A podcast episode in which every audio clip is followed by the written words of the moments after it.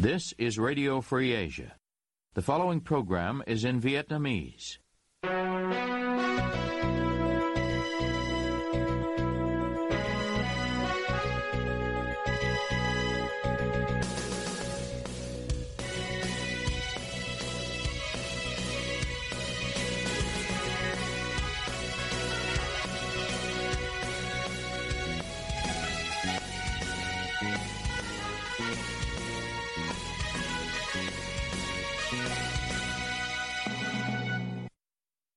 Đây là Đài Á Châu Tự Do, phát đi từ thủ đô Washington, D.C., Hoa Kỳ.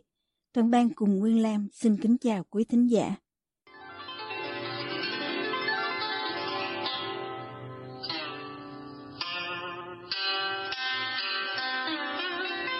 Kính mời quý vị theo dõi chương trình phát thanh tối ngày 6 tháng 2 năm 2023, đang được phát trực tiếp từ lúc 9 giờ giờ Việt Nam trên trang chủ Ban Tiếng Việt Đài Á Châu Tự Do. Mở đầu cho chương trình phát thanh hôm nay, mời quý vị đến với bản tin chi tiết. Tù nhân lương tâm Huỳnh Thục Vi, người đang thụ án tù 33 tháng về tội danh xúc phạm quốc kỳ tại trại giam Ra Trung, được hai dân biểu Liên bang Hoa Kỳ nhận bảo trợ và hối thúc nhà nước Việt Nam trả tự do cho bà. Ngày 31 tháng 1 vừa qua, dân biểu Jerome E. Colony thuộc đơn vị bầu cử số 11 của tiểu bang Virginia đã gửi một bức thư tới Ngoại trưởng Antony Blinken hối thúc chính phủ Hoa Kỳ hành động để buộc Việt Nam trả tự do cho Huỳnh Thục Phi, người mà ông viết là một blogger độc lập chuyên đưa tin về các vấn đề nhân quyền, chính trị và xã hội ở Việt Nam từ năm 2008 và đã bị giam giữ từ cuối năm 2021 chỉ vì thực thi những quyền con người căn bản của mình. Thư ông viết có đoạn tạm dịch Việc giam giữ được thúc đẩy bởi lý do chính trị và sự ngược đãi về thể lý đối với Huỳnh Thục Vi của Việt Nam là một sự xúc phạm đối với quyền tự do bày tỏ và quyền tự do báo chí. Cô và 20 ký giả khác đang bị giam giữ ở Việt Nam tính đến ngày 1 tháng 12 năm 2022 nên được phóng thích ngay lập tức. Cuối thư, ông Gerard cũng thúc giục người đứng đầu ngành ngoại giao Hoa Kỳ Tôi trân trọng hối thúc ông hãy cổ võ cho việc phóng thích ngay lập tức và vô điều kiện cho Huỳnh Thục Vi và cho một cuộc điều tra toàn bộ về những người bị cáo buộc đã hành hung cô trong khi bị giam giữ một cách sai trái. Trong cùng ngày, dân biểu Rohana thuộc đơn vị bầu cử số 17 của tiểu bang California viết trên Twitter với nội dung Tôi kêu gọi chính phủ Việt Nam trả tự do cho nhà báo và người bảo vệ nhân quyền Huỳnh Thục Vi. Chính phủ Việt Nam và quản giáo phải chịu trách nhiệm trong việc đối xử với bà trong thời gian thụ án. Văn phòng của tôi sẽ tiếp tục theo dõi việc này một cách sát sao. Hai dân biểu Liên bang Hoa Kỳ lên tiếng về trường hợp Huỳnh Thục Vi sau khi người phụ nữ có hai con nhỏ này bị đánh đập và khủng bố bởi tù hình sự trong trại giam Gia Trung hồi đầu tháng 10 năm ngoái, nhưng giám thị trại giam không có biện pháp gì để ngăn chặn bạo lực đối với bà. Ông Huỳnh Trọng Hiếu, em trai của bà Huỳnh Thục Vi, người vừa mới vào trại giam Gia Trung, nói với Đài Á Châu Tự Do về lá thư của hai dân biểu Hoa Kỳ. Việc hai vị dân biểu Hoa Kỳ bảo trợ cho hồ sơ của Huỳnh Thục Vi, thực sự đó là một tin tức rất đáng mừng. Chúng tôi đã mong đợi điều này từ rất lâu. Kể từ khi mà chị Thục Vi bị bạo hành ở trong trại giam Gia Trung, chúng tôi kỳ vọng rằng à, dưới áp lực của Hoa Kỳ trên phương diện ngoại giao phía chính phủ Việt Nam à, và trại giam Gia Trung nói riêng là để cho Huỳnh Thục Vi được an toàn ở trong tù. Những hành vi ngược đãi, bạo hành từ phía trại giam sẽ bị hạn chế. Ông Hiếu chia sẻ thêm. Chúng tôi được ừ, thông tin từ văn phòng của dân biểu liên bang Hoa Kỳ Rokhana ngoài việc uh, công bố những lo lắng cho vấn đề của chị Thục Vi ông sẽ tiếp tục vận động với các vị đồng nghiệp để vận động cho hồ sơ kêu gọi trả tự do cho Huỳnh Thục Vi. Ông Hiếu cũng cho biết sau khi được thông tin về sự lên tiếng của hai vị dân biểu, chị ruột của mình rất vui mừng. Chị Huỳnh Thục Vi rất vui mừng khi nhận được thông tin này. Chị hy vọng nỗ lực vận động của các vị dân cử sẽ giúp cho chị Thục Vi sớm được về đoàn tụ với uh, gia đình. Ông Hiếu cho biết việc đàn áp của trại giam Gia Trung đối với chị mình đã dừng lại sau khi có tác động ngoại giao từ Đại sứ quán Hoa Kỳ và phái đoàn Liên minh châu Âu ở Việt Nam. Tuy nhiên, trại giam vẫn kiểm duyệt thư của bà một cách cắt gao và gây khó khăn trong việc thăm nuôi. Những năm qua, nhiều dân biểu và thượng nghị sĩ Hoa Kỳ cũng như nghị sĩ của một số quốc gia khác nhận bảo trợ vận động cho tù nhân lương tâm ở Việt Nam. Không ít trong số họ đã được trả tự do, trong đó có Trần Thị Nga, Nguyễn Ngọc Như Quỳnh, Lê Quốc Quân, Nguyễn Văn Hải, tức Hải Điếu Cày và luật sư Nguyễn Văn Đài, người đồng sáng lập chủ tịch của Hội Anh em Dân Chủ. Ông Đài cho biết sau khi ông bị bắt vào cuối năm 2015, có hàng chục chính trị gia Hoa Kỳ, Quốc hội châu Âu và ASEAN đã lên tiếng đòi Việt Nam trả tự do cho ông. Ông chia sẻ với Đài Á Châu tự do như sau. Ngay sau khi tôi bắt á, thì có rất nhiều những cái thượng nghị sĩ cũng như hạ nghị sĩ của Mỹ cũng như các quốc gia khác trên thế giới đã vận động cho tự do của tôi. Ví dụ như ở Mỹ thì có ông ờ, thượng nghị sĩ người Mỹ gốc Cuba, ông Marco ờ, Rubio đó, Lowington ở trong cái ủy ban à, về nhân quyền Việt Nam. Ông cũng là một người vận động rất là tích cực. À, một người hạ nghị sĩ thứ ba là ông uh, Chris Smith. À, ông đã tổ chức cái buổi điều trần cho vợ của tôi vào năm 2016 khi vợ tôi tới Hoa Kỳ. Ông Đài, người đang tị nạn tại Đức cho biết Bên cạnh việc hối thúc chính phủ nước sở tại vận động cho tự do của ông, các nghị sĩ còn lên tiếng mỗi khi có dịp tiếp xúc với quan chức Việt Nam. Nhờ tất cả những cái sự vận động rất là tích cực từ các thượng nghị sĩ của uh, Mỹ rồi của Đức uh, đó thì cái cái việc uh, tự do cho tôi đã được đến sớm hơn rất là nhiều so với người khác mặc dù tôi bị kết án 15 năm tù và 5 năm quản chế. Ông Phan Văn Phong là người thường xuyên liên lạc với nhiều viên chức ngoại giao Hoa Kỳ và EU ở Việt Nam để vận động trả tự do cho nhà hoạt động Trần Thị Nga trong thời gian cô thi hành án tù 9 năm. Ông cho biết việc Trần Thị Nga được trả tự do có sự đóng góp của nhiều chính trị gia Hoa Kỳ, những người lên tiếng để buộc Việt Nam phải phóng thích cô. Ông chia sẻ với Đài Á Châu Tự Do trong ngày 6 tháng 2. Bây giờ thì nhiều cá nhân, nghị sĩ của Mỹ, người ta lên tiếng. Có trường hợp cái ông nghị sĩ ở bên Mỹ này này, ông ấy sang đây đi cùng với lại cán bộ phòng chính trị sứ quán, đi vào tận nhà tù để thăm ấy. Theo ông, quốc tế quan tâm đến trường hợp Huỳnh Thục Vi tương tự như Trần Thị Nga vì đều có hai con nhỏ, do vậy có nhiều khả năng Huỳnh Thục Vi được trả tự do trước thời hạn. Ngày 30 tháng 12 năm 2022, dân biểu Liên bang Hoa Kỳ Rokhana cũng kêu gọi chính quyền Việt Nam trả tự do ngay lập tức và vô điều kiện cho nhà hoạt động nhân quyền Nguyễn Thúy Hạnh, người bị bắt năm 2021 với cáo buộc tuyên truyền chống nhà nước và đang bị buộc chữa bệnh ở một bệnh viện tâm thần ở Hà Nội từ nhiều tháng qua. Tuy nhiên, chồng bà, ông Huỳnh Ngọc Tranh cho Đài Á Châu Tự Do biết bà vẫn chưa được trả tự do cho dù bà không bị đối xử hà khắc trong bệnh viện. Phóng viên đã liên lạc với văn phòng của hai dân biểu nhận bảo trợ cho nhà hoạt động Huỳnh Thục Vi nhưng chưa nhận được phản hồi. Dân biểu Rokhana đã từng lên tiếng với Đài Á Châu Tự Do từ văn phòng ở DC ngày 6 tháng 8 năm 2021 về vấn đề nhân quyền ở Việt Nam. Ông từng nhận xét là một trong những dân biểu quan tâm đến nhân quyền Việt Nam, thường lên tiếng chỉ trích Việt Nam vi phạm các quyền căn bản của người dân. Chúng tôi đã gửi hơn 12 thư đến Bộ Chính phủ và Bộ Ngoại giao Việt Nam yêu cầu Hà Nội trả tự do cho tất cả các tù nhân chính trị, chấm dứt hành động tống giam các nhà báo, ngưng việc truy lùng và sách nhiễu người bất đồng chính kiến, Tôi đoán chắc Việt Nam vẫn đang tiếp tục vi phạm nhân quyền. Thể chế cộng sản này thực sự cần được đổi mới cho tự do của con người. Tôi đã nêu rõ với hành pháp và với Phó Tổng thống Hoa Kỳ rằng nhân quyền phải là vấn đề ưu tiên trong băng giao cũng như trong kinh tế. 13 người, trong đó có một giám đốc và hai phó giám đốc trung tâm đăng kiểm tại Nghệ An, vào ngày 5 tháng 2 năm 2023 đã bị bắt giữ. Tội danh là nhận hối lộ và môi giới hối lộ. Cơ quan cảnh sát điều tra thuộc Công an tỉnh Nghệ An cho biết như vừa nêu. Số người bị bắt thuộc hai cơ sở 3701S tại thành phố Vinh và 3702S tại thị xã Thái Hòa của Trung tâm đăng kiểm xe cơ giới tỉnh Nghệ An.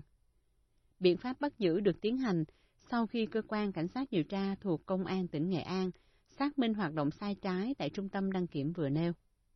Cụ thể, trưởng dây chuyền đăng kiểm gồm các đăng kiểm viên bậc cao và bộ phận kiểm tra hồ sơ ban đầu, thu tiền lệ phí đã móc nối với cò để nhận các phương tiện đến đăng kiểm. Những xe có lỗi như không bảo đảm tiêu chuẩn khí thải, cơi nới, lốp xe mòn, phanh xe không an toàn, đèn xe không đúng quy định vân vân phải đóng tiền từ 200.000 cho đến 1 triệu đồng để được bỏ qua. Ngoài ra, những chủ xe nếu muốn đăng kiểm nhanh phải chỉ ít nhất là 200.000 đồng. Tính đến thời điểm hiện nay, có chừng 120 người bị khởi tố theo các tội danh nhận hối lộ, đưa hối lộ, môi giới hối lộ và giả mạo trong công tác tại các trung tâm đăng kiểm xe cơ giới ở nhiều tỉnh, thành phố trên cả nước. Trong số này có Cục trưởng Cục Đăng kiểm Đặng Việt Hà và nguyên Cục trưởng Đăng kiểm Trần Kỳ Hình. Giới chức tỉnh Thái Bình ngày 5 tháng 2 lên tiếng phản bác hình ảnh đang lan truyền trên mạng xã hội về một tấm biển quảng cáo hội đền Trần Thái Bình là di sản văn hóa vật thể phi quốc gia, đồng thời đòi xử lý những người lan truyền hình ảnh này. Vào ngày 4 tháng 2, trên mạng Facebook ở Việt Nam loan truyền hình ảnh một tấm biển quảng cáo có dòng chữ đề Lễ hội đền Trần Thái Bình, di sản văn hóa vật thể phi quốc gia. Nhiều nhận xét dưới tấm ảnh này trên Facebook cho rằng đã có sai sót về câu chữ vì không có khái niệm di sản văn hóa vật thể phi quốc gia, mà đáng ra phải là văn hóa phi vật thể quốc gia.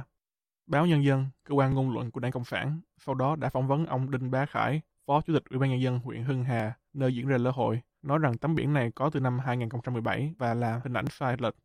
Trên mạng xã hội đã lan truyền về tấm panel quảng cáo có nội dung sai lệch nêu trên. Khi đó, các cơ quan chức năng đã trực tiếp đi kiểm tra các khu vực chung quanh di tích đền Trần, nhưng không phát hiện tấm panel quảng cáo nào có nội dung như vậy. Do vậy, đây có thể là tấm ảnh đã bị chỉnh sửa nhằm mục đích xấu. Ông Khải nói với báo Nhân dân. Bà Trương Thị Hồng Hạnh, Giám đốc Sở Văn hóa Thể thao và Du lịch tỉnh Thái Bình, cũng khẳng định với báo nhà nước rằng sự việc xảy ra từ năm 2017 và thanh tra sở đã tới các khu vực gần khu vực đền Trần để kiểm tra nhưng không thấy có tấm biển nào như vậy. Có thể người ta chế ảnh rồi đưa lên trên mạng, bà Hạnh nói với báo giới. Người đại diện huyện Hưng Hà nói với báo nhân dân rằng hành vi loan truyền hình ảnh này là hành vi xấu, cần cực lực lên án, không những làm lệch lạc nhận thức của nhiều người, mà còn là hành vi vi phạm pháp luật, phản văn hóa, xúc phạm đến các bậc tiền nhân và tổ tiên. Đề nghị các cơ quan chức năng phối hợp với nhà mạng kiểm soát, phát hiện, bóc gỡ và xử lý nghiêm trọng các trường hợp vi phạm. Lễ hội Đền Trần, tỉnh Thái Bình năm 2023 diễn ra từ ngày 3 đến ngày 7 tháng 2 năm 2023 tại khu di tích lăng mộ và đền thờ các vị vua Triều Trần, xã Tiến Đức, huyện Hưng Hà. Lễ hội Đền Trần Thái Bình tại di tích quốc gia đặc biệt, khu lăng mộ và đền thờ các vị vua Triều Trần.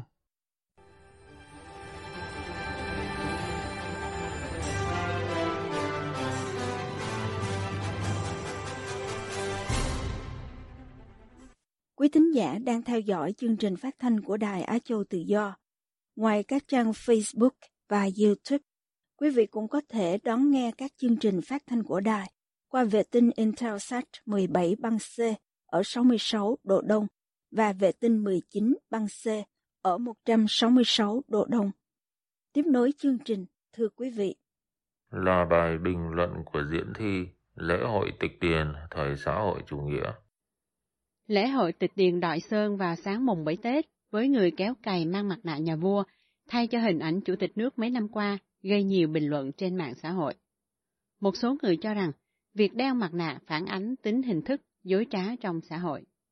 Ông Ngọc Tân, một nông dân, nói với RFA quan điểm của ông. Nếu mà tư cách tôi là một nông dân thì chuyện đó tôi không đồng ý chuyện đó.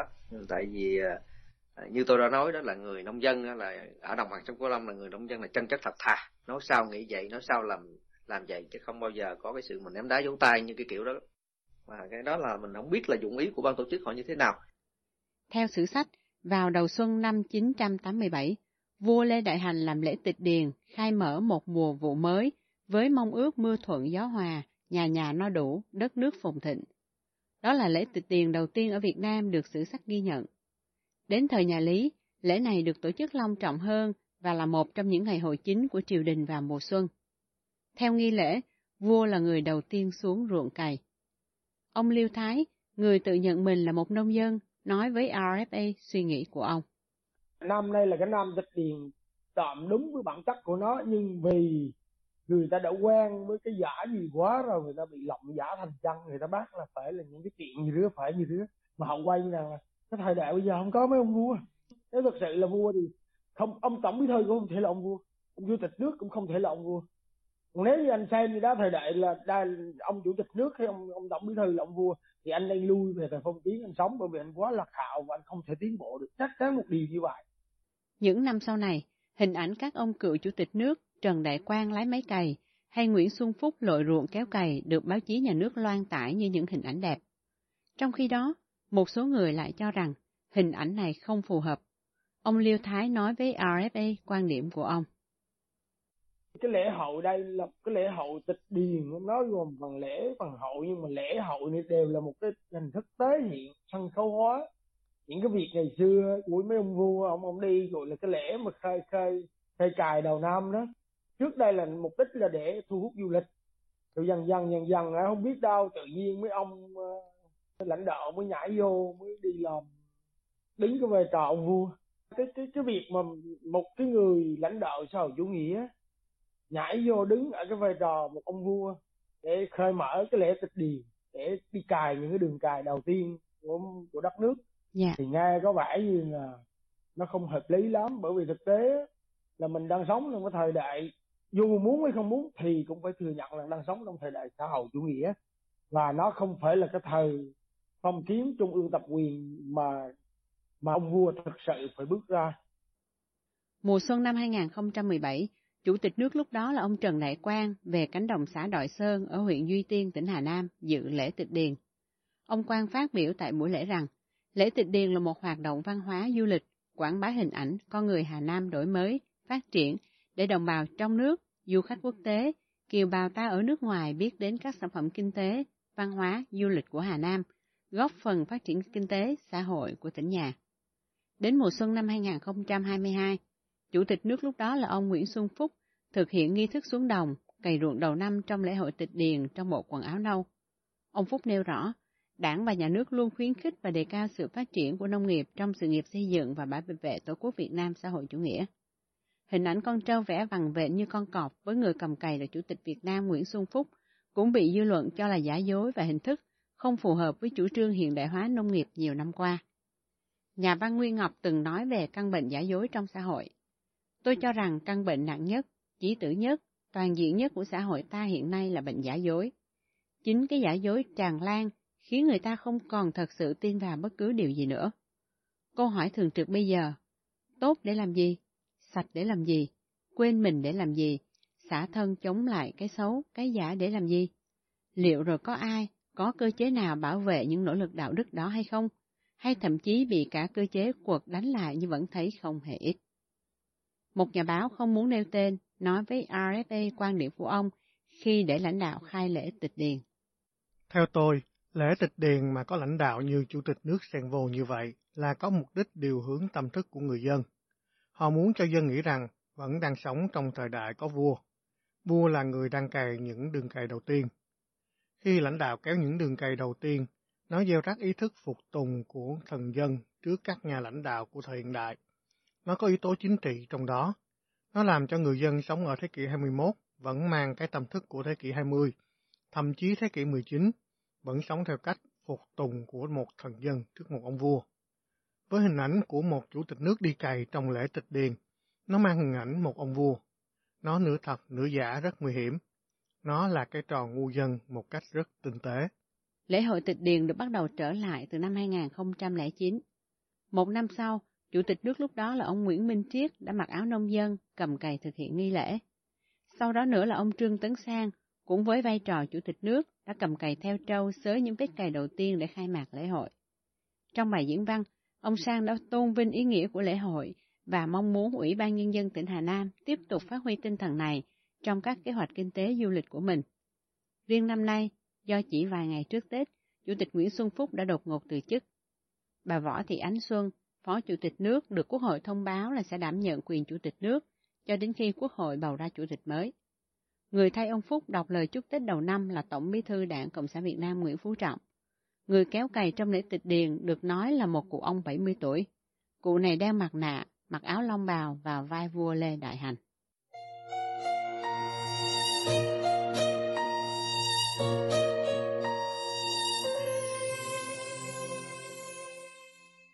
Quý thính giả vừa theo dõi chương trình phát thanh tối ngày 6 tháng 2 năm 2023 của Ban Việt ngữ Đài Á Châu Tự Do. Ứng dụng tin mới RFA trên điện thoại thông minh và podcast cũng có thể giúp quý vị theo dõi các chương trình tin tức thời sự bằng video hay audio của Đài Á Châu Tự Do. Quý vị quan tâm đến chương trình, xin gửi email về địa chỉ vietweb avong rfa.org. Toàn ban cùng Nguyên Lam cảm ơn quý vị đã đến với chương trình và hẹn gặp lại quý vị vào chương trình ngày mai. You have been listening to Radio Free Asia.